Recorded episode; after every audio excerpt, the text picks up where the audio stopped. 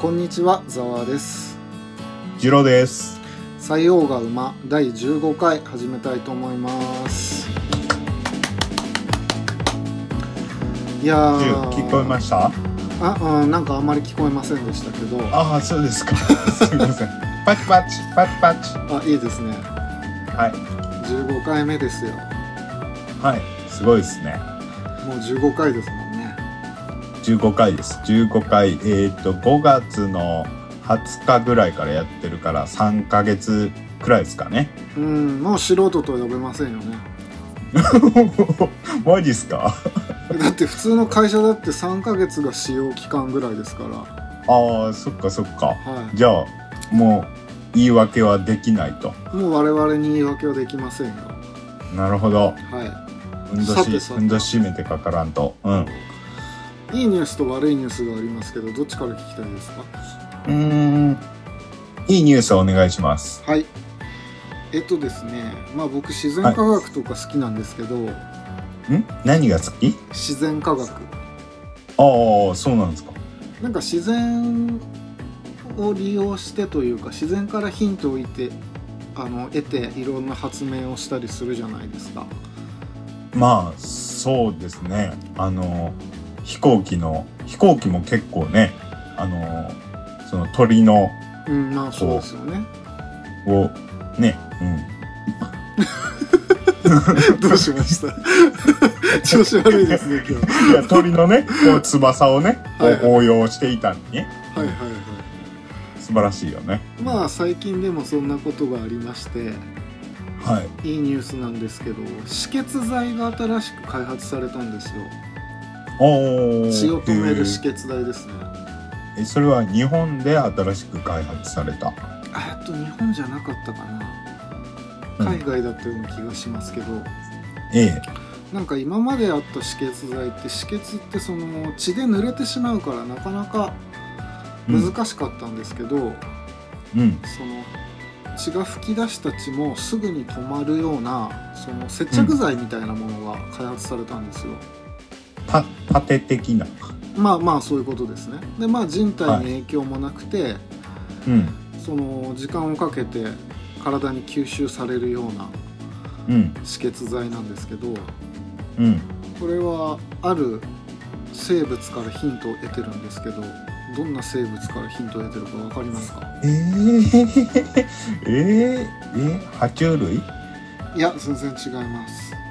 ーんともっと原始的な生あ物まかあな、原始的というかまあでもそうですね、まあ、あ結局えーじゃあかカタツムリあーまあ答えを言いますとフジツボなんですよフジツボはいああいつのらあのあのフジツボですう海とかにある あのフジツボですかはい、あの濡れていようが荒波だろうが、いうん岩場とかにくっついてるじゃないですか、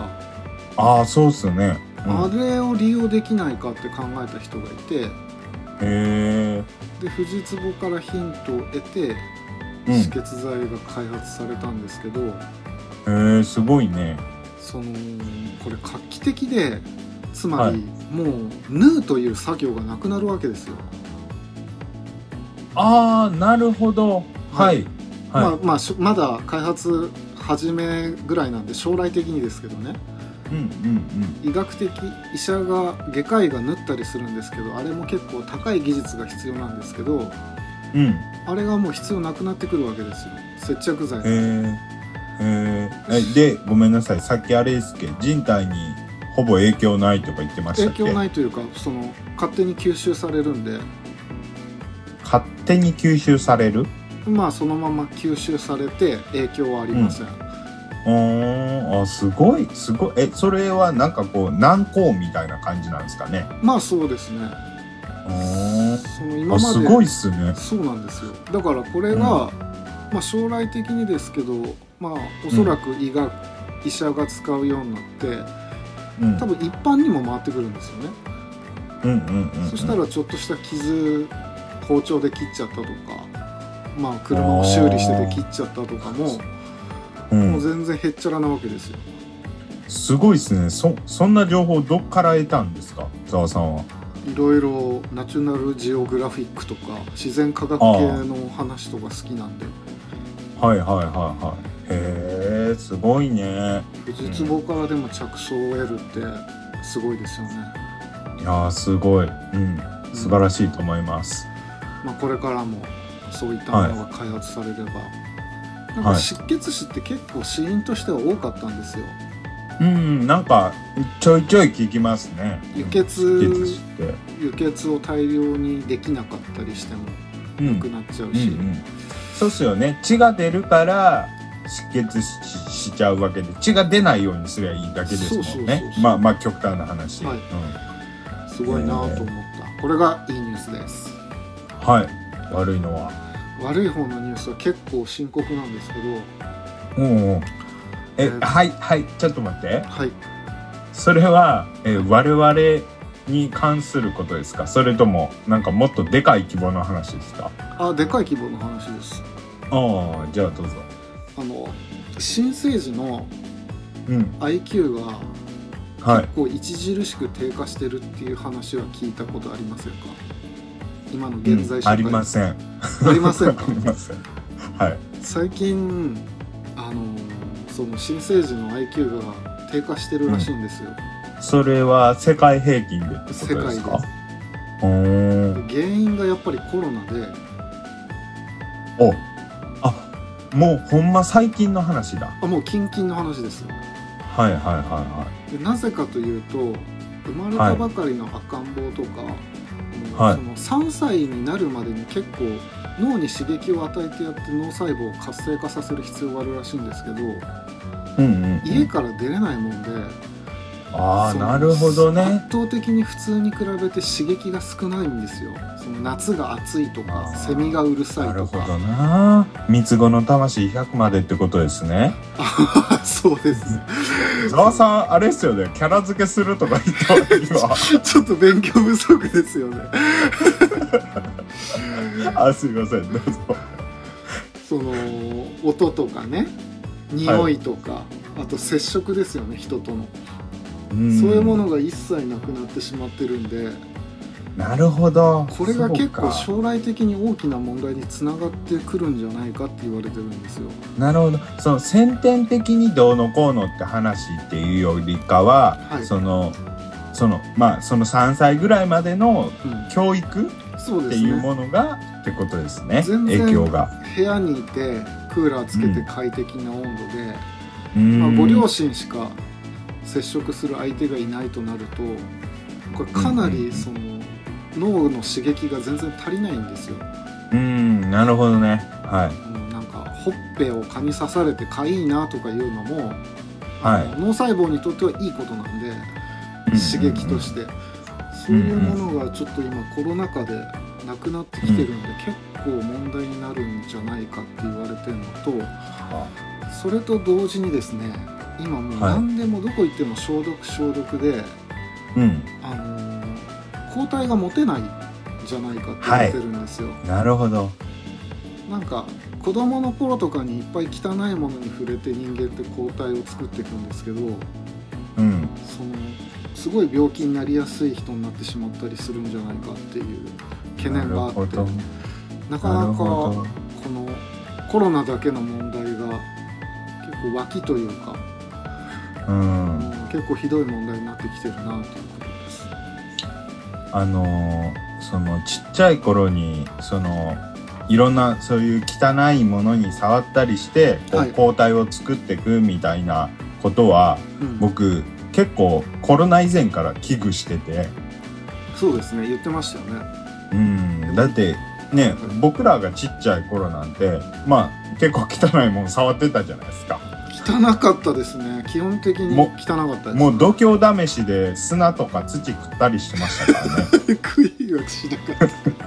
た。まあでもなんか手も洗ったり洗わなかったりさそうそう汚そういそ川う。に入ったりさいろいろそうだあからったからあね、んまねその昨今のこう、え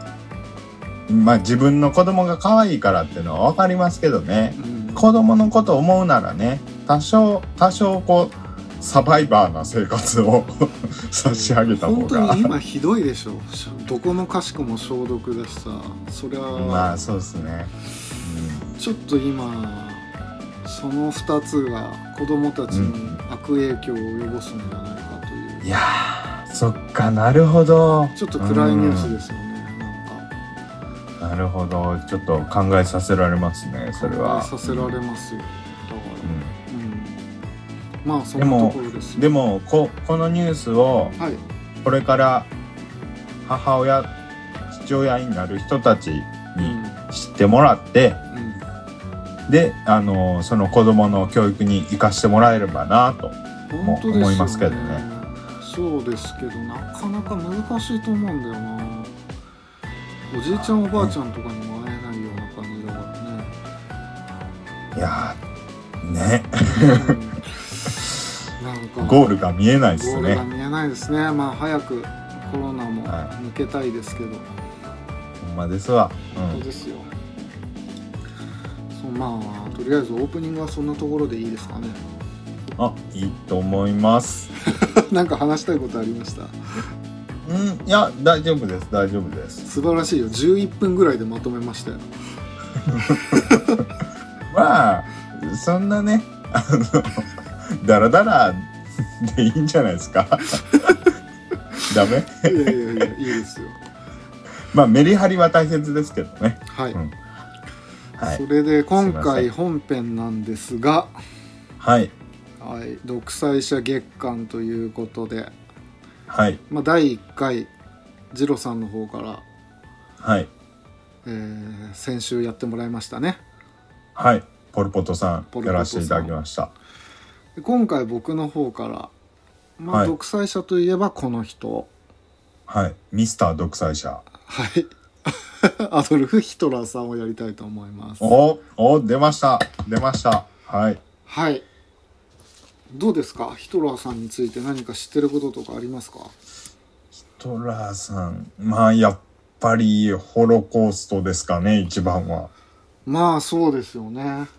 ホロコーストってでもどういう意味だか知ってますあ何やったっけなすいませんちょっと覚えてないですまあホロコーストっていうのはですねはい1941年から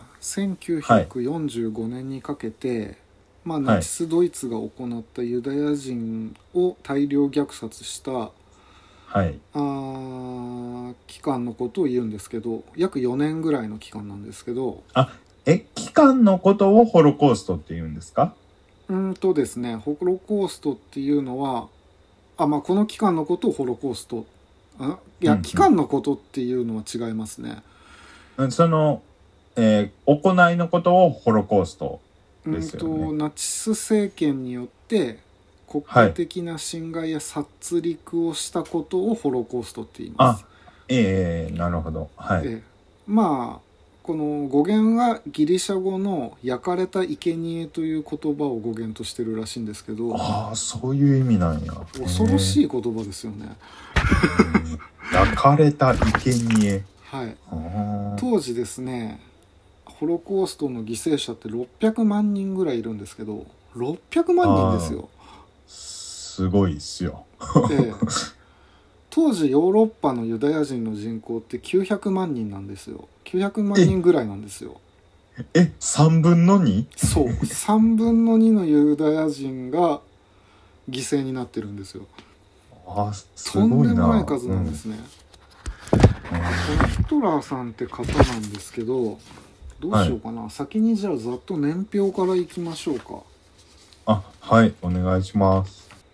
生まれはオーストリアはいはいこれが1889年に生まれてますはい1889年ははいい、で1901年12歳の頃に、はいえーリンツの中学校数学と、うん、博博物学の試験に不合格して留年して ます。はいはい。で1907年18歳はいウィーン美術アカデミーアカデミーを受験するんですけど不合格です。まあ美大ですね。ああ、美大。はい。はいあそ、そういえば、なんか美術好きやったんですよね。確か。そうなんですよはいはい。で翌年1908年19歳の時に再び2度目のウィーン美術アカデミーを受験するんですけどやっぱり不合格ああ、残念。はい、まあ、この時にかなりコンプレックスを持ったらしいです芸術に関してほうほうほうほうほう。でまあそれで翌年二十歳の時に狩猟、うん、不良者収容所に入りますふ不良者。はいうーんあとはですねまあ1913年24歳の頃にミュンヘンに移住多は分いこのタイミングだったんじゃないかな、ミュンヘンはドイツだからあ、そっか、ウィーンって、あれですっけ、オーストリアでしたっけ。そうですねああ、そっかそっか。なるほどな。でここであの洋服の仕立て屋で比較的安定した生活を送ってたんですよお、もう美術は諦めて、洋服の仕立て屋。そうですねはいはいはでこの1914年に25歳の時にドイツ帝国が宣戦布告、い。お、でヒトラーは喜んで志 願これが第一次世界大戦ですあーいや生まれはオーストリアやけど、こう、あれですか、ドイツに対する愛がすごかったわけですか。愛があったのかどうかはちょっとわからないですけど、うんはいはいはい。へえー。まあ30それで30歳の頃にドイツ労働党の有力な政治家としてはいはい、高い。演説力を評価されましたああー、はいはいはでここで1923年34歳の頃、い。34歳。はい。はい、ミュンヘン一揆を勃発してヒトラーは逮捕されますあ、そのミュンヘン一揆をした人の中に、うんあの、ヒトラーさんもいたわけですね。はい、で刑務所に収容されてはい。この時に「我が闘争」という本を執筆してるんですよあなんか聞いたことあるぞ、 我が闘争。うん。ここでまず我が闘争について言ってしまいましょうか、こはれい。結構すごくてですねはい。売れまくったんですよねああ、なるほど。おえ、ざっくりどんな内容なんですか我が闘争って。あのーやっぱり反ユダヤ主義の主張うんうんうん。が主ななあれなんですけどうんうんうんその禁錮5年を言い渡されてて、まあ、5年の間に書き上げたんですけど、うん。うん。これがですねそのナチ党が崩壊するまでにうん。 ドイツだけで約1000万部を売り上げておおおあの聖書並みの売り上げだったらしいです す、すごこれいはっちょすっとね。村上春樹もびっくり ですね教祖やん。いや教祖やん。まあだけど最初の方は売れてなかったんじゃないのこのナチスあドあ、イツどんどんどんどん。そうそ、そううそそう、総計ね。そう総そう計ね。うん。うなんでこの時に書いたのがまあ大ヒットしてるんですねうーん。でまあで、1000万か。ああ、はい、はい。で36歳の時にナチ党再建この頃にミュンヘンをまとめ上げます36歳でミュンヘンをまとめ上げたんですよおー、すごいっすね。まあ、まだその段階では、そのミュンヘンっていう街一つそうですだねったわけですよね。はいうん。で43歳はい。あの当時全然人気なかったナチ党がはい。この1932歳43歳の時に国会の第一党になるんですよ、おー、おー、はい自民党みたいなもんっすね。いや自民党は昔から人気あったでしょあまあだからそうね自民党みたいな第一党になったんですねはい、はい、はい、はで1933年44歳の時に、い。はい。えー首相に就任はい、はい、はトラー内閣勃い。す発 ごいっすね。はいそれは、やっぱあれっすか演説っすかまあ演説とやっぱ反ユダヤっていう後でちょっと話しますけどここが結構根深いんですよね、反ユダヤがああ、なるほど。でここで独裁政権の始まりですここからですよね、ヒトラーが独裁者と言われるようになったのは、えーごめんなさい。えー、1933年はいは44い歳の時です、はい。で1935年46歳の時にはい。ヒトラー崇拝が国民的に義務付けられるここでハイル・ヒトラーが定着し ますあ、あもう義務になったんです。そうです ねもう、すごいっすね。義務ですか義務ですはい。で1938年49歳の時にオーストリア併合、はいまあ、この時に数多くの政策を行いますうーん。で1939年50歳の時に第二次世界大戦が勃発します1939年。はい、うん。えー1944年55歳の時ヒトラー暗殺事件が勃発しますがはい。未遂で終わって関係者を殺害しますんもう一回もう一回。ヒトラー暗殺事件が勃発するんですけどはい。未遂で終わって関係者を殺害します関係者を殺害するっていうのはど、だどかうらいうヒこトとですラーかを暗殺しようって言ってた一味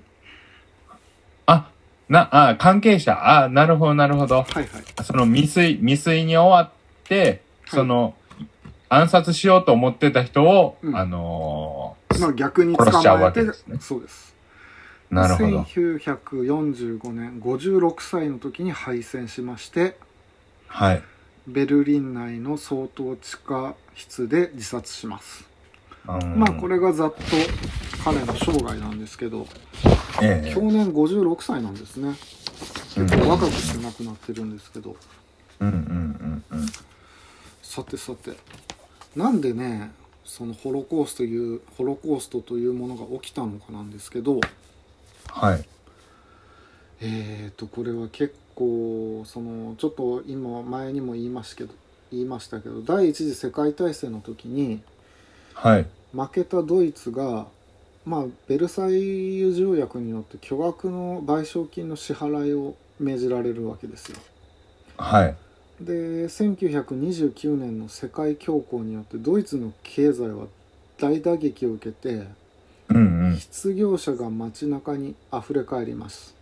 うんうんうんうでん。人々の不や不満や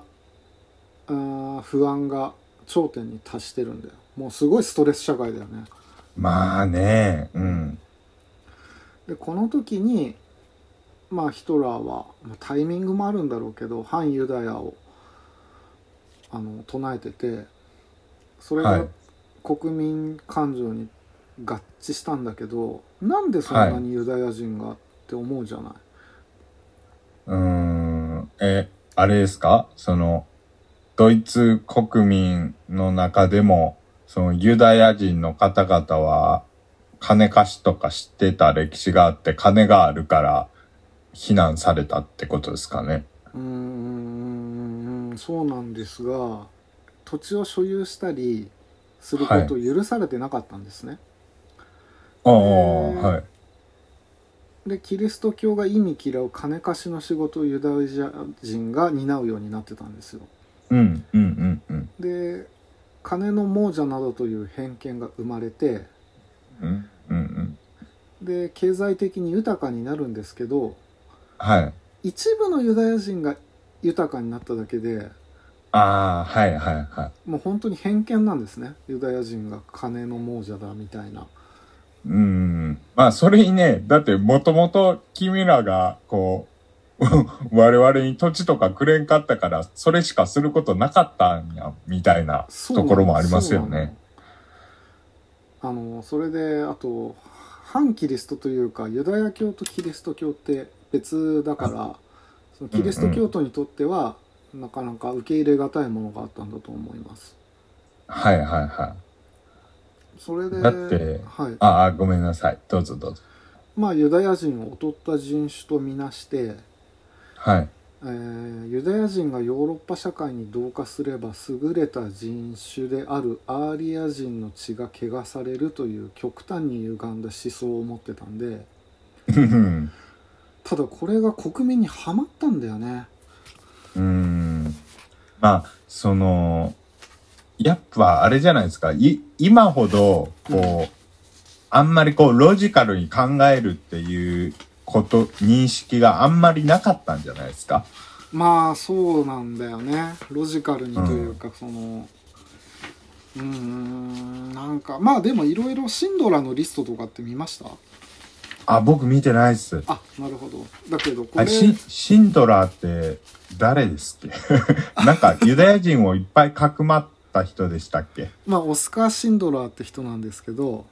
はのい人ドイツ人の実業家なんですねあドイツ人なんだうんなんかまあでもいろいろそのドイツがやってることをひどいと思ってた人も結構いてはいはいはまあ、中にはユダヤの人たちをいろいろ手あの助けるのに手を貸した人たちもいたわけですよまあでうんうんうもん当時はそんな大々的に言えなかったりしたんでしょうねそうっすよね、そら。だって、ね バレたら自分が被害被るわけだから。そうなんですよでうんまあこのアーリア人修行主あ至上主義だったんですけどそのアーリア人っていうのは、まあ、そのドイツ国民の人たちの、まあ、み民族、民族の名前というか。でですかねこのさっき書いた「我が闘争」っていう著者を書いたって言ったんですけどはい。まあ、ドイツ民族であるアーリア人が最も優れた民族だとその中で主張してるんですね。あ、あで主張あ、もともと、はいうんうん。あ、もともとアーリア人、アーリア人ってまあ、あの、遡るとどこかわかんないですけど、あはいの、ドイツ国民の出自はアーリア人なんですね。まあ、アーリア人、まあ、主張は人種は大まかに3つに分かれててはい。最上位はアーリア人種でありはい。中でも雑種化してない純粋民族であるゲルマン人が最上位としたんですね。ゲルマン民族とか聞いたことありますよね。はい。え、その、アーリア人っていう大きなくくりの中に、うんえーゲルマン人っていう、えー人もいるっていう。はい、アーリア人種の中のゲルマン民族です。うんうん、なるほど。はい。でこれあがりがとうござ唯一文化を創造する力を有しうん。文化創造者と呼んだんですねアーリア人種ゲルマン民族をいやー、すごい、すごい極な。端ですよね、そしてゲルマン民族の純血を保って存続させるために国家があると説いてるんですようん。うーん。でそしてアーリアアーリア人以外の民族を奴隷化してドイツ人がその上で王族貴族のような暮らしをするべきだと主張したんです ねもうとんでもないとんでもなく偏ってるんですよこの人すごいっすね。うーん。これにでそうもなんだひどい話なんですよ、いやすごいですね。でも、うんヒトラーさんは、その、結構真面目にそれが、すごい正しいって思ってたんですよね。だから彼の中ではそれこそ正義だったんですよね、うん我に正義。なるほどありと思ってこういうことをしてたんでましてそあ、のある意味、こう、ポルポトさんと同じというか、まあ独裁者って必ず極端な正義感から来ますからねえ、でも、どうなんすかねあの、ほら、隣のお国のあの人とかはああどうなんだろう。うどうなんでしょう独裁者の中でもほんま私利私欲の人もいるし、まあそう ですねで独裁者の中でもヒトラーさんとかポル・ポトさんはどちらかといえばこうもうそそれが正しいと思って正義のためにピュアにみたいなイメージがありますけどあーまねあ。そうですねうん、だからヒトラーの性格などははいまあ非常に内気で禁欲的な人物だって言われてましてえー当時当時のドイツ人には珍しくビールやワインなどの酒も飲んでないんですよであタバコも吸わないんですよあら。 しかもですよはい食事には人一倍気使っててあの、うベジタリアンだったらしいですへえ。あ、そうなんや。ただあの結構やっぱり神経質な人でうん。あの若い頃から不眠症に悩んでたらしくてああ、はい。あの深夜徘徊などをしてたんですね でまあ独え、え裁者ごめんなさい。そう、深夜徘徊っていうのは、はい無意識、もう寝れないから夜散歩でもしてたんじゃないですかねはああ、なるほど。い、まあ独裁者になってからもう深夜に会議が行われたらしくて明け方までティーパーティーを送ってたらしいですへえ。で1928年って多分30枚ぐらいなんですけどあの、脅迫観念に駆られて精神病院の治療を受けてるらしいですねああ、はいはいはうんあとは相当についた1933年頃からい消化器官の不良、不調に悩まされててい。はい。胃痙攣、えー不眠止めどもない放費などが起こってたそうです止めどもない放費ですか、ちょ腸が悪かったんですかねまあ、内臓系にストレスが来ちゃったんですかね。もうし とえにすかくご神経質い、よあれですねこの。人デリケートな人やったんですね。あの、恋人のエバー・ブラウンって人がいたんですけど、うんうこんうん。の人が後の日記にですね、あの人の内気さは異常だと日記に書かれてたそうです。えー、なるほど。相当神経質というか、うん。そうですね。記録フィルムにですね、うん。あの、いろいろあったんですけど、はい。それに映らないようにしてたんですけどあの、はい1942年頃にはヒトはラいーの左手が震え始めて、はい。まあ今の学者とかが当時の解析画像を解析したところあの、はいパーキンソン病と診断されてますあー、パーキンソン病って何でしたっけあかの運動障害ですね脳の運動障害で震えとか痙攣とか、うん、なんか足が動かなくなったりするような病気ですうんうんうん。だから結いや構精神面から病んで体にまで影響が来てるような感じですね、うんうんうんうんうん。なるほど。うん、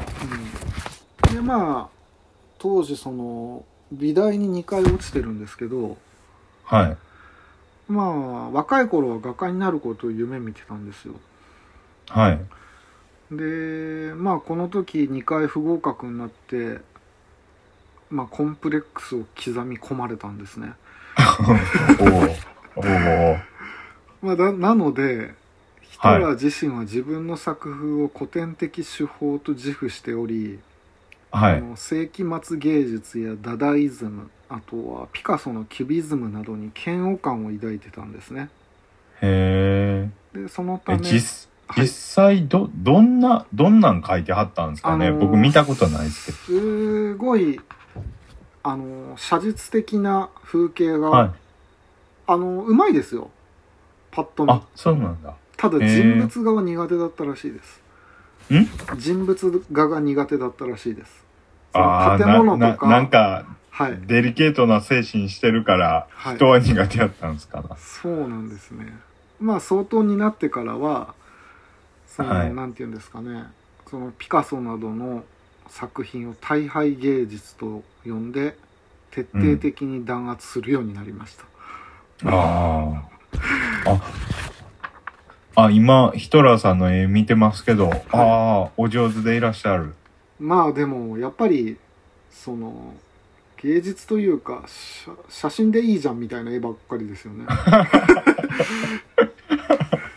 独創性がないというかまあそのせいで美大に落ち続けてるんですけどああ、なるほどね。うんなかなかやっぱりデリケートな人ですよねはいはいはい。まあでもこの最後なんですけどはい。死因は自殺だったという再起なんですけどえっ、とその時恋人だったエバー・ブラウンとはい。地下室でささやかな結婚式を挙げてるんですよああ、なんか聞いたことある。はい、はい。でそしてこの2人が夫婦として過ごした時間は40時間にも満たずにヒットラー夫妻は自殺してますえ、その、え、恋人のエヴァーさんも自殺されたんですかはい一緒に自殺してますああ、なるほど。いや、なんか、えこんな言い方、どう、いいのかわかんないですけど、はいすごい、なんかこう、ロマンチストというか、うーんロマンチ まあ思想家だよね本当にで結局ガス室ガス室が有名じゃないああ、そうですね。そうですね。なんか、あ、あ、あれですよね。アウシ服ュビッツ脱がして。うんまあこれもあれなんですよねその今までずっと銃殺してたんですけどうん。もっともっと効率的にってことで考えられたのが ガスガス室だったらしくて、うんうんうんうん。もう毎日毎日うん。やるんでもう工場の流れ作業みたいになってたらしいんですねああ、はいはいはいはい。うんまあ子供の子供や老人など労働力で利用できない人がガス室に送り込まれてますねはいはいはいはまあそのシャワー室と見せかけて裸にされた人々をそこに入れて、えーと生産殺虫剤のチクロン B という成分ですねが投げ込まれて殺害されてますねひどい話ですい。なるほど。はいで当時とにかくまあ皮肉な話ですけど人体実験が結構数多くなされてましてうん。あのうん人がどれぐらい寒いところに置いてたら死ぬかとかうあんとうはんうん。人をどれぐらい寝かさなかったら死ぬかとか、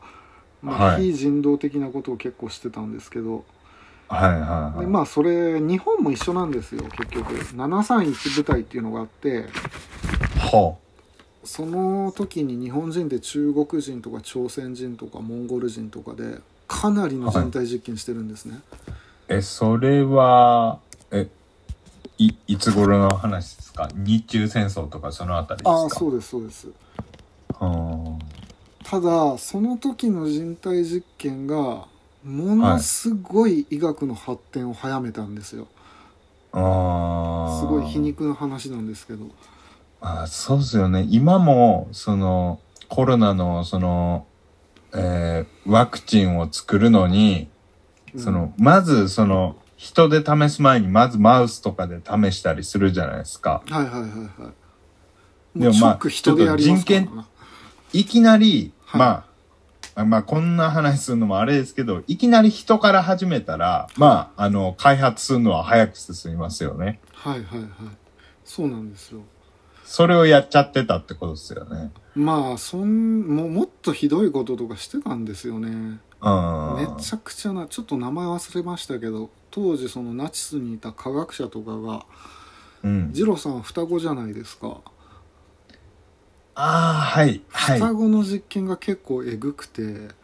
ええあの人工的にシャムソーセージとかを作ってたりしたんですよあ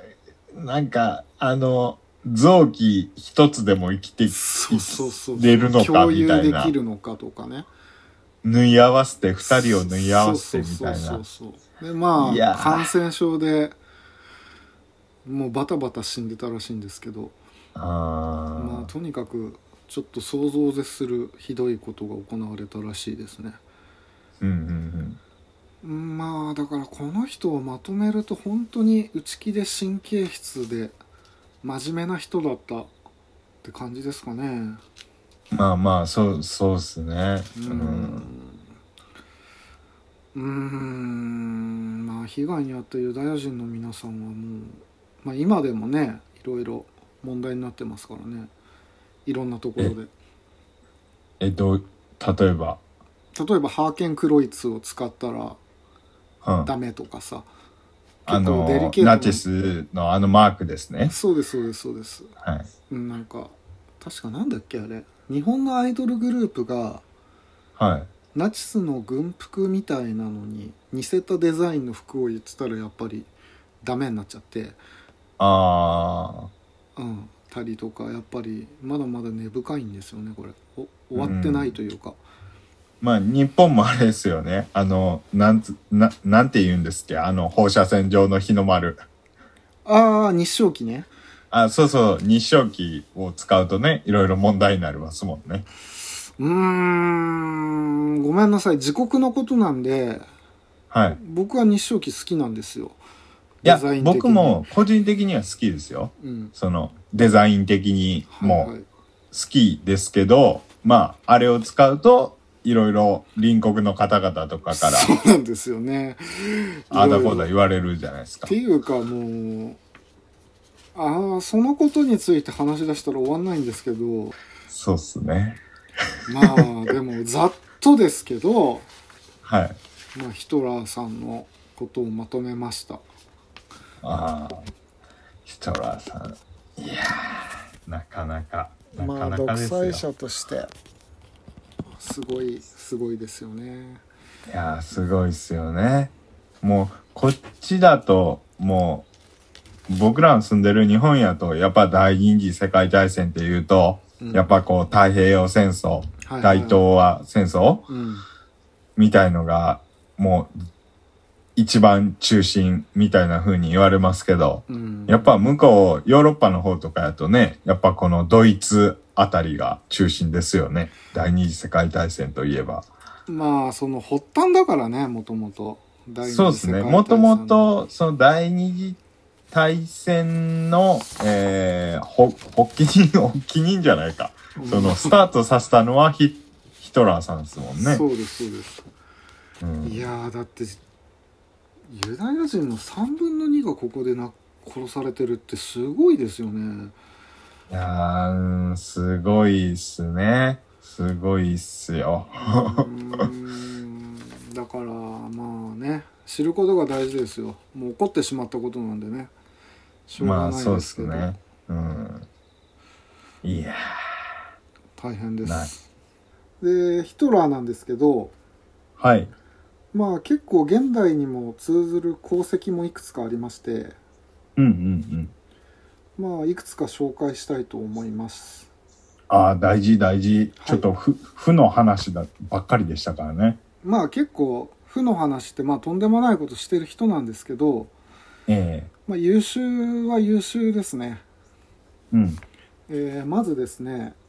はい。世界初の高速道路を作ったのがこの人なんですよあー、なんか聞いたことあんな。いすごいっすね。アウトバーンって呼ばれてましてあー、はいはいはいはい。でこういう工事なんかにその失業者を当てて、はい。あのーわずか数年で失業率をほぼゼロの状態まで回復させたんですよねあ、そうだ、すごいっすよね。これはすごい、マジで。まあそういうのもあって国民から絶対的な支持を得てたんですよねはいはいはい、まあ、それはにい。総じてこの時に低価格の車を提供したんですよで、うんうん今まですごい一部の富裕層富裕層しか購入できなかったんですよ車ってうでん。も庶民でも買えるような格安の車を開発させたんですようーん。まあそれが今のフォルクスワーゲンなんですけど、あ、なるほど。はい、そこから一気に自動車が普及が始まってるんですよはあ、なるほどね。うんはいはいはいはあとですねこれ僕も驚いて知らなかったんですけどい。はあの社会保障制度とかい。はい。作ってるんですよねうんうあんうん。の健康保険とかあはいと。税金なんか、あの今もやってる国民健康保険とかあうんとなんだっけ、社会保障制度なんかを作ったのもこの人なんですよすごいっすね。うんまあ、もちろん、その、全部を全部ヒトラーがやったわけじゃなくて、うん、あれでしょうけど、側近の人たちうん、が、優れた側近の人たちがいたんでしょうけど。それがねこうれん。経済学者の当時の経済学者のアドバイスを完全に無視しまくったんだって、じゃあ、まあ、大枠にに関してはもう本当ヒトラーさんが。そうそうへでーそこで国民年金健康保険社会福祉などの社会保障制度を作ったのよ、とんでもすないよごねいですね。あとは健あとはなんか週休2日制とか労働者に対しての長期休休暇とか、はい。そういう制度夏休みとかいろいろあるじゃん今、うんそんういう労働者に対する休日とか長期休暇なんかもこの人がやってんだよ、えー、すごいね。世界初でだからはあまあ人気出るよねそりゃ自国民からしたらいや、そうっすよね。だって、僕とかザワさんも当時の、その、ドイツにいたら、ね、まあねそうだよね、うん失業者だったらねそりゃ仕事もくれるしってああいう、多少はね、うん、悪いことしてても 目つぶりますよね。だって失業率が40%だったのよそれがいもやうーわずか数年でゼロまで持ってったっていうのはすごいようん、そうっすね。すごいわ。でもそうすると国にお金がなくなっちゃうじゃんそ公う共です事業ばねっ。か、だからあの国民年金とか税金で収入を賄ってたのよなんかああ、なるほどね。うんはいはいはいはい。だからまあそういう功績もいくつかありますよっていううん、ところなです、ね、んかまあドイツはなんていうんですかもともともともとかわからんけどこう優れてますよねこう技術力とかうんあのーそうねかっこいいデザインとかもうんなんかねこう僕の勝手なイメージですけどドイツってうんこう武骨な職人みたいなイメージがあるんですよああそうだね丈夫で頑丈でっていうそうそうそうそうそうそうんありますねううんまあだかなるらほなどかねなかうんまあいろんな功績も確かに上げてるということですよなるほど、はい、うん、そんなところそうですね、はいどんな人でもやっぱ負の側面とこう陽の側面があるってことですかね。まあそうですよねうん、そんなところですはい、はいありがとうございます。あのーもしざわさん知ってたら教えてほしいんですけど、はい何でしょう何でも知ってますよあんまりですか そのヒトラーとかそのナチスに関する映画でうんおすすめの映画ってあります、いやシンドラーのリストシンドラーのリスストテ。ィーブン・スピルバーグシンドラーのリストね。あとこれはそのさっきも話に出てきましたけどシンドラーって人は、うんその、えーユダヤ人を、まあ、たくさん助けた人ですか。そうですドイツ人です、はいはの実業家です、あとは映画だったらねちょっとはい視点が違うんだけど「戦場のピアニスト」も良かったですねあーあーえあれもあれですかそのナチス系の映画ですかあの第二次世界大戦におけるワルシャワを舞台としたはいはいはあの映画なんですけどい。めちゃくちゃ有名ですけど僕見たことないですよね。 あうあんこれ見た方がいいですねなるほど。いや、ちょっとチェックしとこう。最近、僕、あれ気になってるんですよ。あの、えーヒトラーの忘れ物。知らない何それっていう多分最近の映画かなヒトラーの忘れ物だからそのえーっと何やったっけなヒトラーのああ、えー忘れ物出てきたわえー、こんなの多分最近のやつやと思うんですけどあるあアカデミー賞の外国語映画賞取ってんじゃん最近のじゃなかったですっけえー、 2000 2015年かはいはいはいはいそうあそうだそうだあの地雷処理うにーん動員されたそうすごいねそじの地雷撤去を強要された2000人以上のドイツ兵のうち約半数が命を落としたり手足を失ったりしてるんだすごいねそうヒトラーの忘れ物ですよ忘れ物やめてよいや本当笑い事じゃないですけどちょっとこれは興味深いなすごいあーこれ面白いんじゃないちょっと僕も見たいですねまあ、そんな感じですかね。はいえー、あまあそれでその独裁者月間って言ってましたけどはいはいはいはいあのちょっとねごめんなさいあの僕の中のす話のストックで独裁者以外のをちょっと一個吐き出したくてああそうですねちょちょそれはちょっと申し訳ないけど次回それやらしてもらってその後また独裁者調べるんでああなるほど、一回ちょっと独裁者独裁者の間にうん、ちょっと挟ませていただきたいなと。あ中東の話を。 中東の話好きですもんねうん、そうです ね。好きというか、はい中東と、中東と島国の話です。ああなるほどいいじゃないですか今日第15回はドはラい。ーでしたけど、はあい。りがとうございましたが言う前に、い、つものお願いしますえー、まあ、ご意見とかね、ご要望とかあれば、こちらまでお願いします。はい sogu.zj アットマーク gmail.com sog.zj アットマーク gmail.com までお願いします。お願いしますありがとうございましたありがとうございました。一回もでも来てないけ どね。ありがとうございました。はい待ってます